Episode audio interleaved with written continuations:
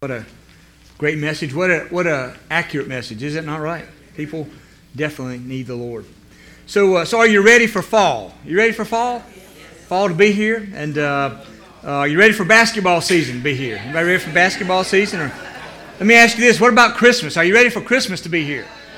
So, uh, you know, to be ready, to be ready is more than just an attitude. To be really ready for anything you have to take steps of preparation. For example, if you're going to be ready for fall, it's more than just having that attitude. You've got to get, be ready to, to take the steps to get the clothes out, the fall clothes. I don't know, you know, you, you put the summer clothes up, you get the fall clothes out. If you have a small enough space, maybe you got you got tubs and you got to put the tubs up and move them around. But you got to you got to change out the clothing for the season with fall. You've also, uh, for example, with basketball season, you've got to endure and get past football season. Amen? Or for some of our ECU fans, you just celebrate football season. Yeah, I saw that. I, I saw that gleam in Ron's eye over there, and, and several others, no doubt. Are you ready for Christmas? If you get ready for Christmas, what steps of preparation are necessary if we're going to be ready for Christmas. There's family plans, there's travel plans, there's gift buying plans you have to make. And then, if you're like I am, you have to, to butter up the people that will be buying you gifts to give them hints about the things that you want so they'll buy you the right gift. Amen? Or is it just me that does that? Just me, okay. You got to make worship plans for Christmas. What are we doing to, to not just have the, the family and the festivities, but what about the worship of our Lord Jesus at Christmas? And let me encourage you even now. A lot of people do this, but if you've not planned to or not been before, plan even now. The Christmas Eve service at Ridgecrest is phenomenal, is it not? It's a great, great service. So, so plan now so that you can take steps so that when it gets here, you'll be ready. Let me ask this question Are you ready for the future? Are you ready for the future. What I mean by that is what we started talking about last week, and that is what the Bible says there will be a new heavens and a new earth in the future. So, are you ready? Have you taken steps to prepare for that future?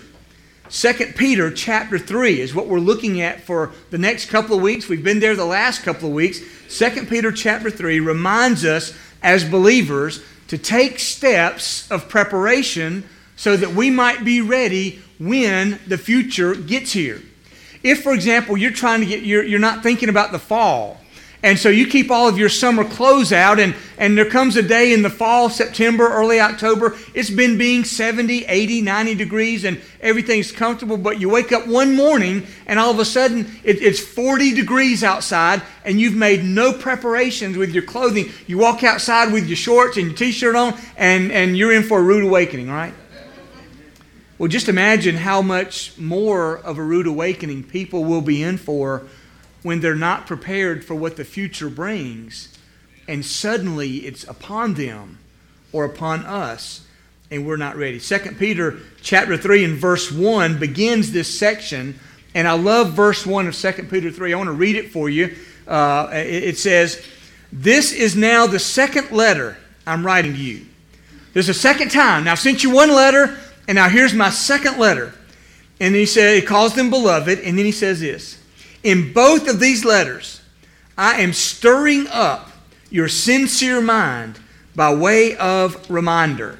So here's what he's saying I'm trying to stir you up. I'm trying to wake you up. I'm trying to remind you of your sincerity and make sure that you're aware of and are making preparations for the fact that the future is coming when everything's going to pass away and everything will be made new. He's saying to them, Get ready. I'm telling you now for the second time. That's how we know that the early church was a Baptist church. They didn't get it the first time. You have to remind them a second time. Amen?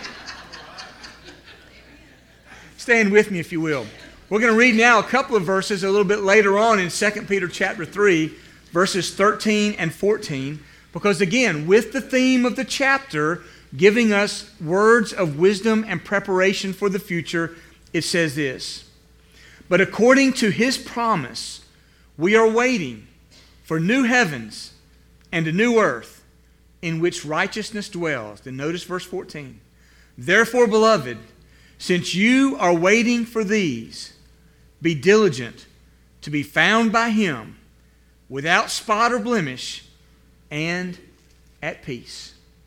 Our Heavenly Father, this morning, may we be reminded and may we be reminded again. And may the reminders serve always to stir us up, not to get angry at the preacher for bringing it up, but stir us up in our soul, recognizing that there is a future that the Bible says is coming. And you call us, Lord, to take that information and make adequate preparation so that we and all those around us, our loved ones, might be ready when it comes unexpectedly. As we pray in Jesus' name, amen. Please be seated. So, as we're looking at again 2 Peter chapter 3, the key verse in this chapter is the, the last verse, verse number 18. I don't have it on a slide because what I want to do is I want to say part of it and I want you to repeat it after me and we'll work our way through this verse 2 Peter 3:18. Please repeat after me. Grow in the grace and knowledge, grace and knowledge of our Lord and Savior Jesus Christ. Jesus Christ. To him be the glory, both now and to the day of eternity. Amen. That's what it says right there. It says, Amen. I agree. So be it. So, as we're looking at this uh, today, and we're looking at steps of preparation while we are waiting. Notice again in verse 14 since you're waiting, since you're preparing yourself, since you're taking these steps, here's some things that I want you to be mindful of and in the process of doing while we're waiting for the future to come. Let me give you three steps that are mentioned right here in these couple of verses and as an encouragement to each of us. You'll find these in your listening guide. And, uh, and I'd encourage you to jot down those blanks and go back and do some additional study uh, as you would like to do that. But, but the first step we can take is this diligently remember what you're waiting for. Remember what it is that you're waiting for. Because what I've discovered in my life about anything whatsoever, whether it be basketball season, whether it be a holiday, whether it be the birth of a child, whether it be a trip that I'm taking, anything at all, when I'm reminded and remember what I'm waiting for, it motivates me to be expectant and to take steps of preparation. Because you can see it coming and you see it getting closer, so it motivates me, it motivates us to take steps of preparation. So we should be constantly reminded diligently of what it is that we're waiting for. Remember, for example, that the current heavens and the current earth are going to pass away. This worship center, isn't it a beautiful worship center? That's pitiful. isn't this a beautiful worship center? God's blessed us, and you've been faithful to give, and, and we're thankful for the lights and the paint and the carpet and the sound system and the air conditioning, amen? And before long, it'll be the heat that we're thankful for. All just beautiful. One day, it's all going to burn. Isn't that a shame? It's all going to burn. Don't you have a beautiful house? Say amen if you have a beautiful house. Aren't you thankful for the car you drive? Amen. Say amen to that. Aren't you thankful for the beautiful scenery, the mountains, and, and you know the leaves are about to turn colors? Anybody here like to ride up and look at the colors of the leaves when they change? I love to do that uh, when I can. All those things are so beautiful and so nice. It's all going to burn one day. Verse 10 of 2 Peter 3 says, But the day of the Lord, that's, that's the coming day, the future, will come like a thief. We talked about that last week. And then the heavens will pass away with a roar. And the heavenly bodies will be burned up and dissolved, and the earth and the works that are done on it will be exposed.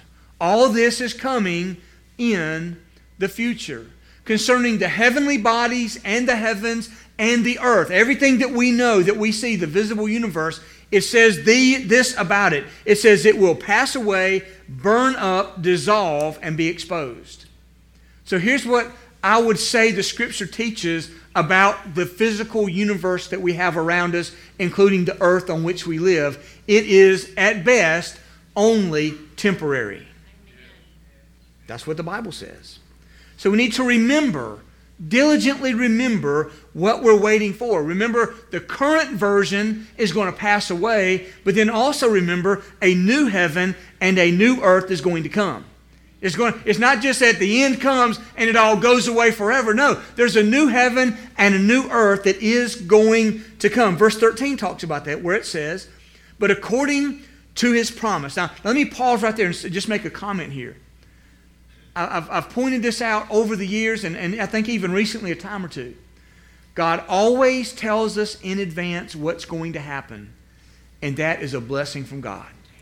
Even when it's convicting, even when it's painful, when He tells us what's going to happen in the future, it is a blessing because we know what to do in advance. The judgment is coming. What should we do? Get right with God by trusting Jesus as our Savior. The heavens and the earth are going to pass away. What should we do? Make sure that we're prepared for the new heavens and the new earth that's coming. So we're thankful for that. Verse 13, according to His promise, He's telling us in advance. We're waiting for new heavens and a new earth, and notice this, in which righteousness dwells. Now, is there anything about this earth and the people that are on it is, is righteousness present in this world we live in? Of course it is. There's righteousness everywhere. Everywhere you see a touch of God, there's the righteousness of God. In every life, mine, yours, and others, where, where salvation has come, there's a presence of righteousness there. But you know, there's a lot of unrighteousness in this world. And when all of that is dissolved and goes away, and the new heavens and the new earth comes, there will only be the presence of righteousness. And that will be an amazing. Now, scholars debate. I've, I've, read different things over the years. I went back and read some things this week about what is this? The, the old heavens and the old earth, it says will be dissolved and pass away, then a new heavens and a new earth. Now, now here's the debate. Is it, uh, on one hand, there are scholars that say that the passing away of the new heavens, of the old heavens, and the coming of the new will be what they call annihilation and recreation. In other words, everything here will cease to exist completely, and then a brand new one will be created. And that may be what's going to happen. Others say that it won't be that, but it will be transformation and reorientation. In other words, that the, this heavenly bodies will dissolve. They'll go back to their basic elements. The earth that we live on will go back to its basic elements and then be reoriented by God. There'll be a new earth made out of the old earth because of the creative work of God. Which way is it? I don't know. I don't care because it's up to God. He's going to take care of it. But either way, here's the point Either way, it's all going to burn. What we have now, it's all going to burn. The new heavens and the new earth are talked about in different places in the scripture. One of my, my favorite places to look about the new heavens and the new earth is in the book of Revelation. And in Revelation chapter 21, verses 1 to 5, it says this, and, and as Wendy mentioned a minute ago, there are several amen places in here, and you won't hurt my feelings if you, if you throw it out there. And then I saw, Revelation 21, a new heaven and a new earth. For the first heaven and the first earth had passed away, and the sea was no more. And I saw the holy city, New Jerusalem, coming down out of heaven from God, prepared as a bride adorned for her husband. And I heard a loud voice from the throne saying, Behold, the dwelling place of God is with man. Amen. He will dwell with them and they will be his people, and God himself will be with them as their God. That's good news, isn't it? I, am waiting on that new heaven and new earth to come. But that's not all. Verse 4 says, He will wipe away every tear from their eyes. How many of you have ever cried some tears of pain, of sorrow, of grief, of heartache? He's going to wipe those away. Look at this. And death will be no more death will be no more. Neither shall there be mourning, amen. No more crying, amen. No more pain. Notice this for the former things have passed away. In addition to the earth and the heavenly bodies passing away, all these things that we experience because of sin, they're going to pass away. Verse 5 And he who was seated on the throne said, Behold, I'm making all things new. All things are new. Then I love this part. And he also said, write this down. This, God, this is good stuff. Write it down so, so other people can know, so you can pass it around. There's, there's a new day coming. There's a new heaven coming. There's a new earth coming. Before it gets here, what's here now, that's got to go away because of sin. But what's coming is going to be good. So here's the point diligently remember what it is that we're waiting for. It's worth the wait. It's worth the investment, and it's worth everything that we have to give. So, since we know it, we can make preparations for it. That would impact our lives every day. Secondly, since you're waiting, diligently pursue purity. Diligently pursue purity. I want you to notice there in verse 14 be diligent to be found by him without spot or blemish. Let's take just a second and talk about those words spot or blemish. A spot or a blemish could be small, it could be large. It could be seen as in a, a big spot uh, of spaghetti sauce spilled on your shirt. Anybody ever done that before? That's a spot or a blemish, isn't it? It could be so noticeable you can see it coming 100 yards away, or it could be so unnoticeable that you need a microscope to look at it because it's so small. Either way, a spot or a blemish. And notice it's saying here, when he comes, may he not find us with spots or blemishes, but may he find us with purity. And notice there's an urgency here. He says, Be diligent.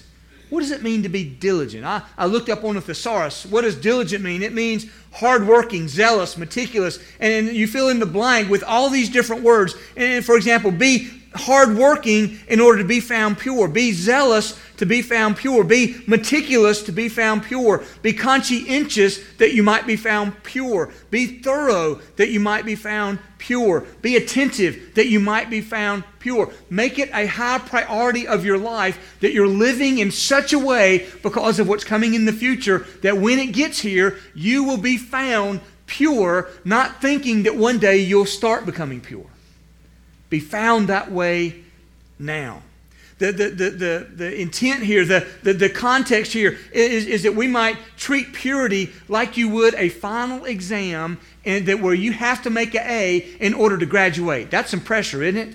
And that's, some, that's, that's being attentive, right? That's making it a priority. You got to make an A to graduate. Have that kind of diligence towards living a pure life. Treat purity like you would treat a new car when you were a teenager. You remember your first car? Man, I got my first car. It was a 1972 lemon colored Nova with a black vinyl top and armor. I armor all the bench seats on that thing so that when I turned left, I went out the right side of the door. I was attentive to that car. Be so attentive to purity that is, that's how you would be as attentive to purity as you would a newborn baby that needs your constant care. Treat it as a matter of life and death because purity is a matter of life and death. Let me, let me talk about a couple of ways that we should diligently pursue purity. One is inwardly.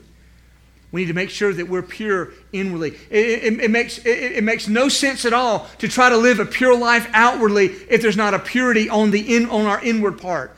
Inwardly, we become pure when we confess our sins to God and trust Jesus Christ as our Lord and Savior. That's what brings about the inward purity that only God can give us and we can never get to on our own. There's inward purity, but then there's outward purity. We need to be pure outwardly, our actions and our behavior. Inward purity could be called in our words from last week godliness. Outward purity could be called from the word from last week holiness. We need to be godly, we need to be holy inwardly and outwardly, but also we need purity upwardly.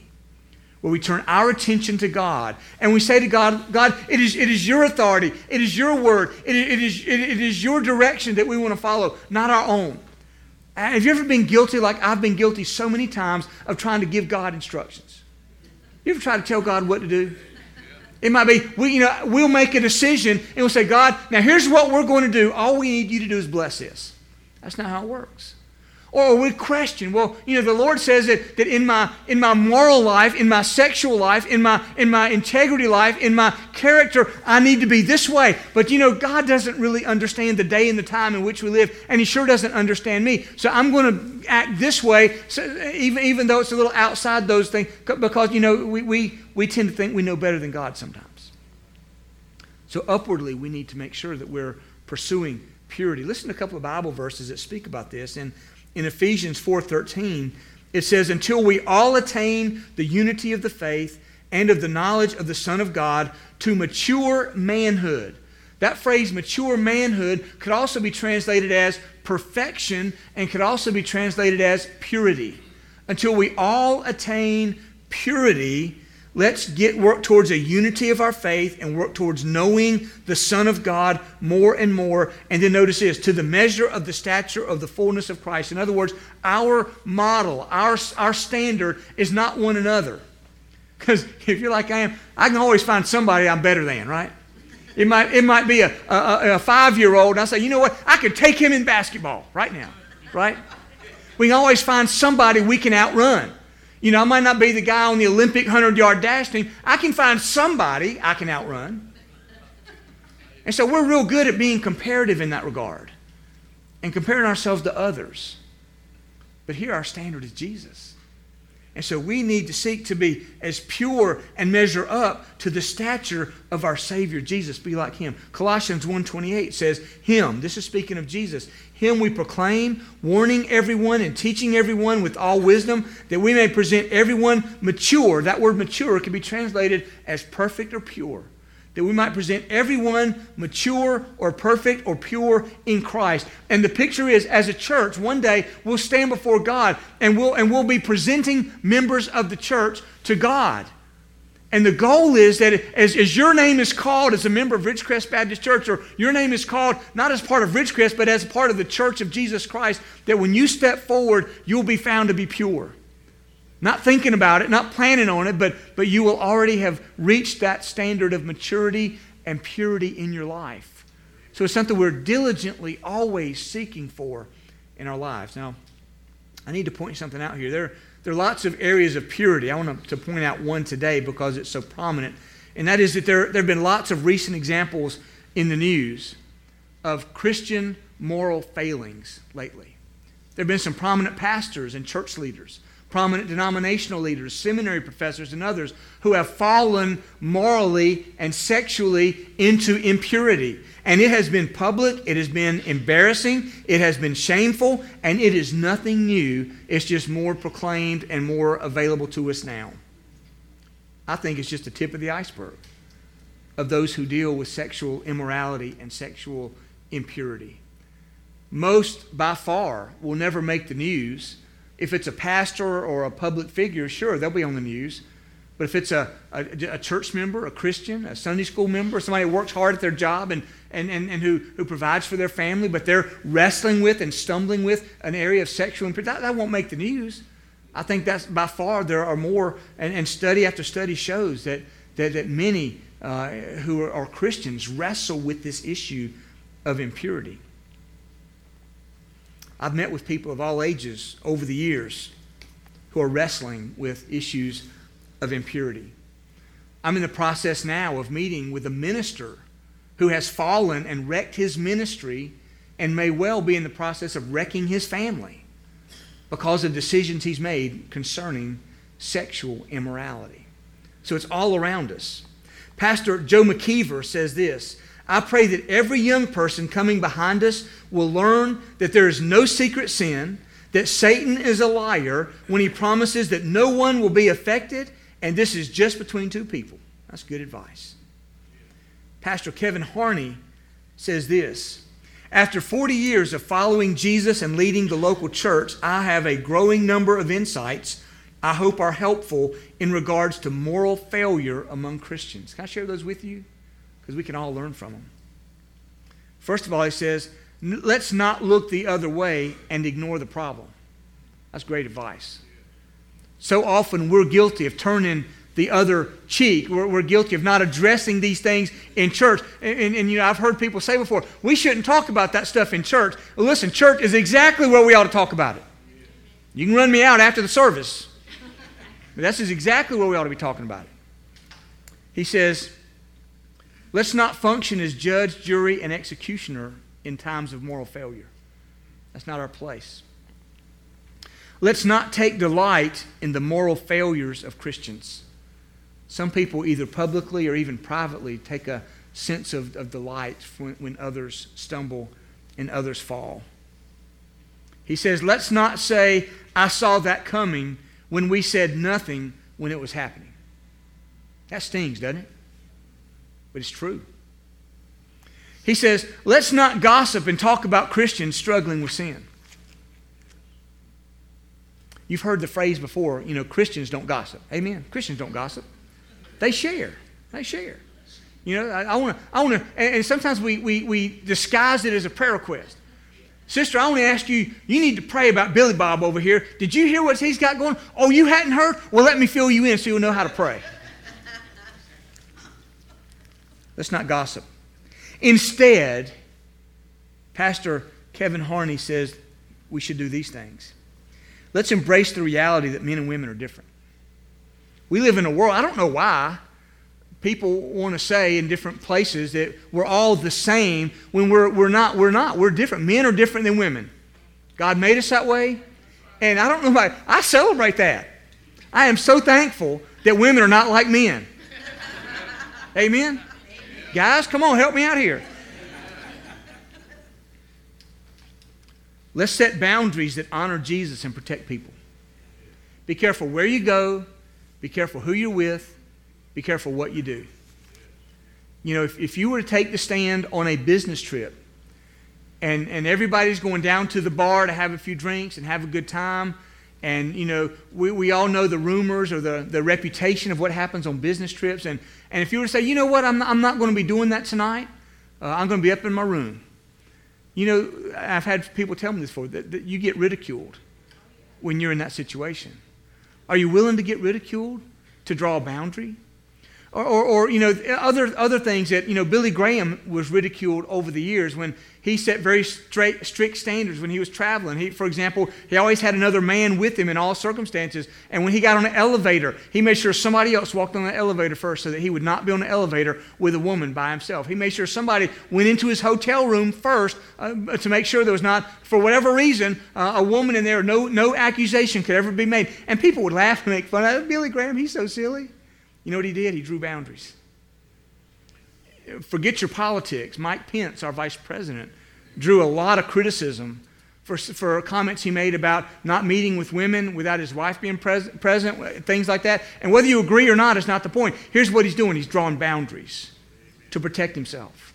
We need to do the same thing in our lives. Then he says this let's take appropriate actions to find the truth when information comes to light. Let's make sure that we're truthful.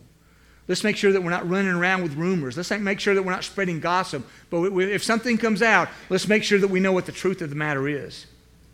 And listen to this one. He said, Let's confess quickly and blow the whistle on ourselves. He goes on to write this If I'm living in sexual sin, hurting others, and crossing lines, the best thing to do is confess to God and appropriate church leaders it's always better to blow the whistle on myself than wait until someone else speaks up. Strong stuff. Let's create accountability relationships. Let's show grace and forgiveness when people are truly repentant. I like that one. Nobody's perfect. And when somebody stumbles and falls and are truly repentant, it doesn't mean that there's not consequences. It doesn't mean there's not accountability, but it should mean that there certainly should be grace. I've heard it said that the Christian army is the only army that shoots its wounded. Let's pray for people who are caught in sin. So often we want to run out and share it with somebody else when we should be getting on our knees and praying. Let's recognize that as Christians, we have a target on our back for spiritual attack. The enemy is out to bring down Christians, to ruin our testimony, to ruin the gospel, to ruin the spread of the gospel. And we need to recognize we have a, we have a target on our back. And he says, let's develop a practice of self examination before God. Let's make sure that we are constantly examining our heart, our motives, our actions in the presence of God. He gives the Bible verse of Psalm 139, 1 and, uh, 1, uh, Psalm 139, 23 and 24, which says, Search me, O God, and know my heart. Test me and know my anxious thoughts. See if there be any offensive way in me, and lead me in the way everlasting. Now listen, since we know what's coming in the future, since we know that's coming, and we want to take steps to be prepared, let's diligently pursue purity. You know what will happen? Or you know what would happen? If Christians, I'm not talking about lost people that are not believers, if the Christians would get right about purity, you know what would happen? A lot of the porn industry would have to shut down. A lot of the bars and places, they'd have to close down.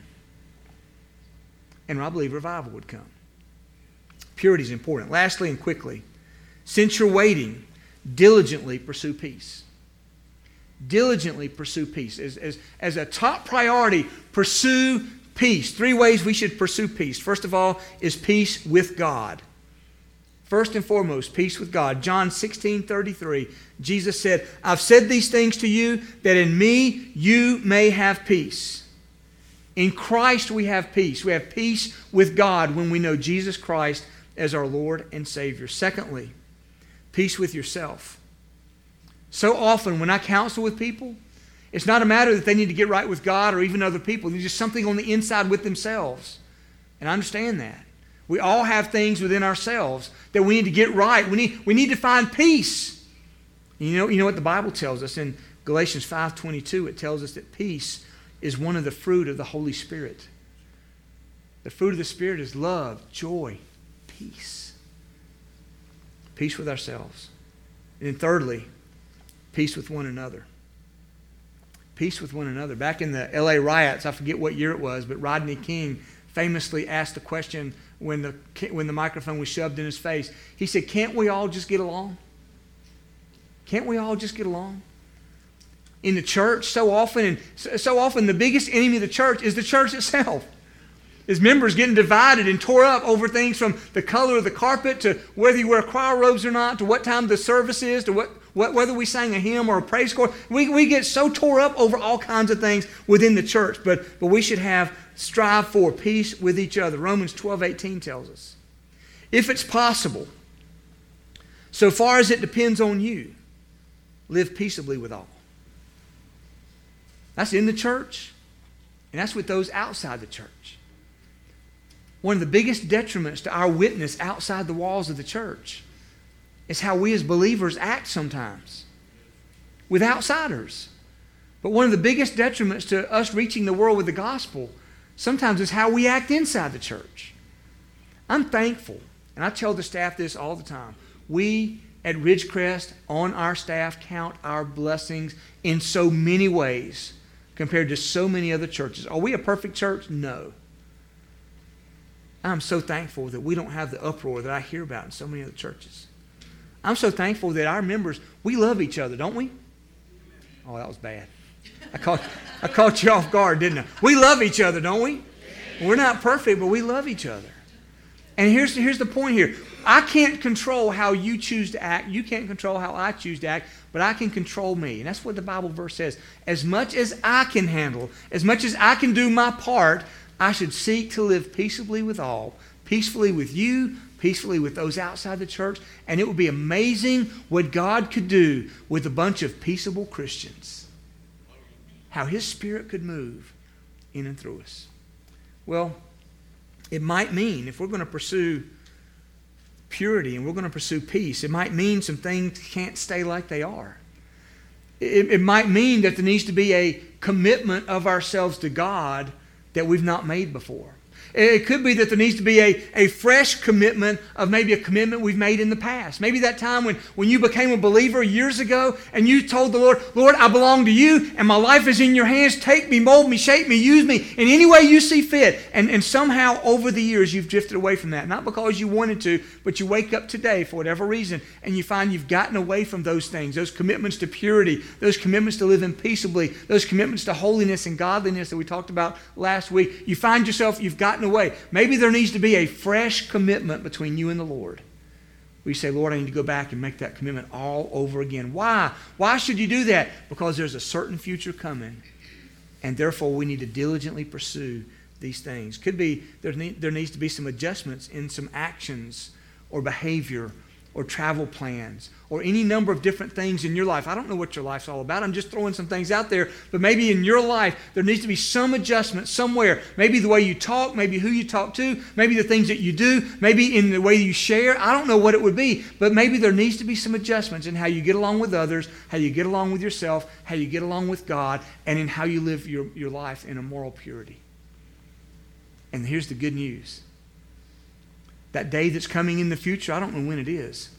It might be after all of us are dead and gone, but it might be tomorrow, and it might be today. We just don't know.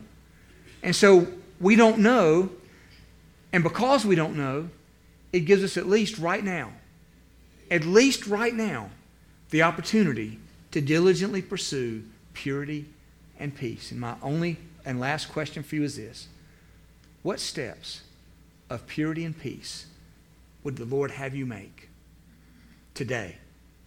There's the diligence, the urgency today, so that you might be ready for the future and so that God can use you between now and then and you can live for His glory. Would you bow your head and close your eyes just for a moment? I'm not going to ask you to stand up and shout out what it is. I'm not going to ask you to do any of that. But I'm simply going to ask you right now, between you and the Lord Jesus Christ, what steps, what step is He calling you to make in regards to purity, in regards to peace, that you can take today and gain victory in that area of your life? Our Heavenly Father, thank you for the truth that is in your word. Thank you, Lord, for the promises that you make concerning the future. Long ago in the past, you made promises that have all come true. And Lord, there are still some as yet unfulfilled, but we know they're coming because you are faithful. And Lord, because of that, help me. Help me. If nobody else, help me, Lord, to live and desire to live a life of purity in my mind, in my heart, in my body, in my actions. Help me, Lord, not to be hypocritical. Help me not to be impure. Help me not to claim to be a believer and a follower of Christ publicly and to live a different way privately. And Lord, help me to be peaceable, not to be responsible for stirring things up in a relationship with others, but to seek peace. Help me, Lord, to be faithful to you to remind these, your people here at Ridgecrest, in a way, as Peter said, that would stir them up to remember what's coming and therefore what we should do now. Thank you, Lord. Thank you for your forgiveness and your grace to take necessary steps now that will lead us to victory then, as we pray in Jesus' name. Amen. Amen. How do we get there? Only trust Him. Only trust Him. That's all we can do is trust Him. Let's stand together and let's sing the words of that hymn, that great hymn. Only trust Him. And during this time, right where you are, just do business with God. And somehow, some way, He's speaking to your heart, some step that you would like somebody to talk with you or pray with you about. I'll be here at the front. I'll be glad to take a moment to pray with you, even as we're singing uh, make, make your way down. I'd be glad to meet you here. But you do business with God right where you are. Let's sing together. Bill, would you lead us?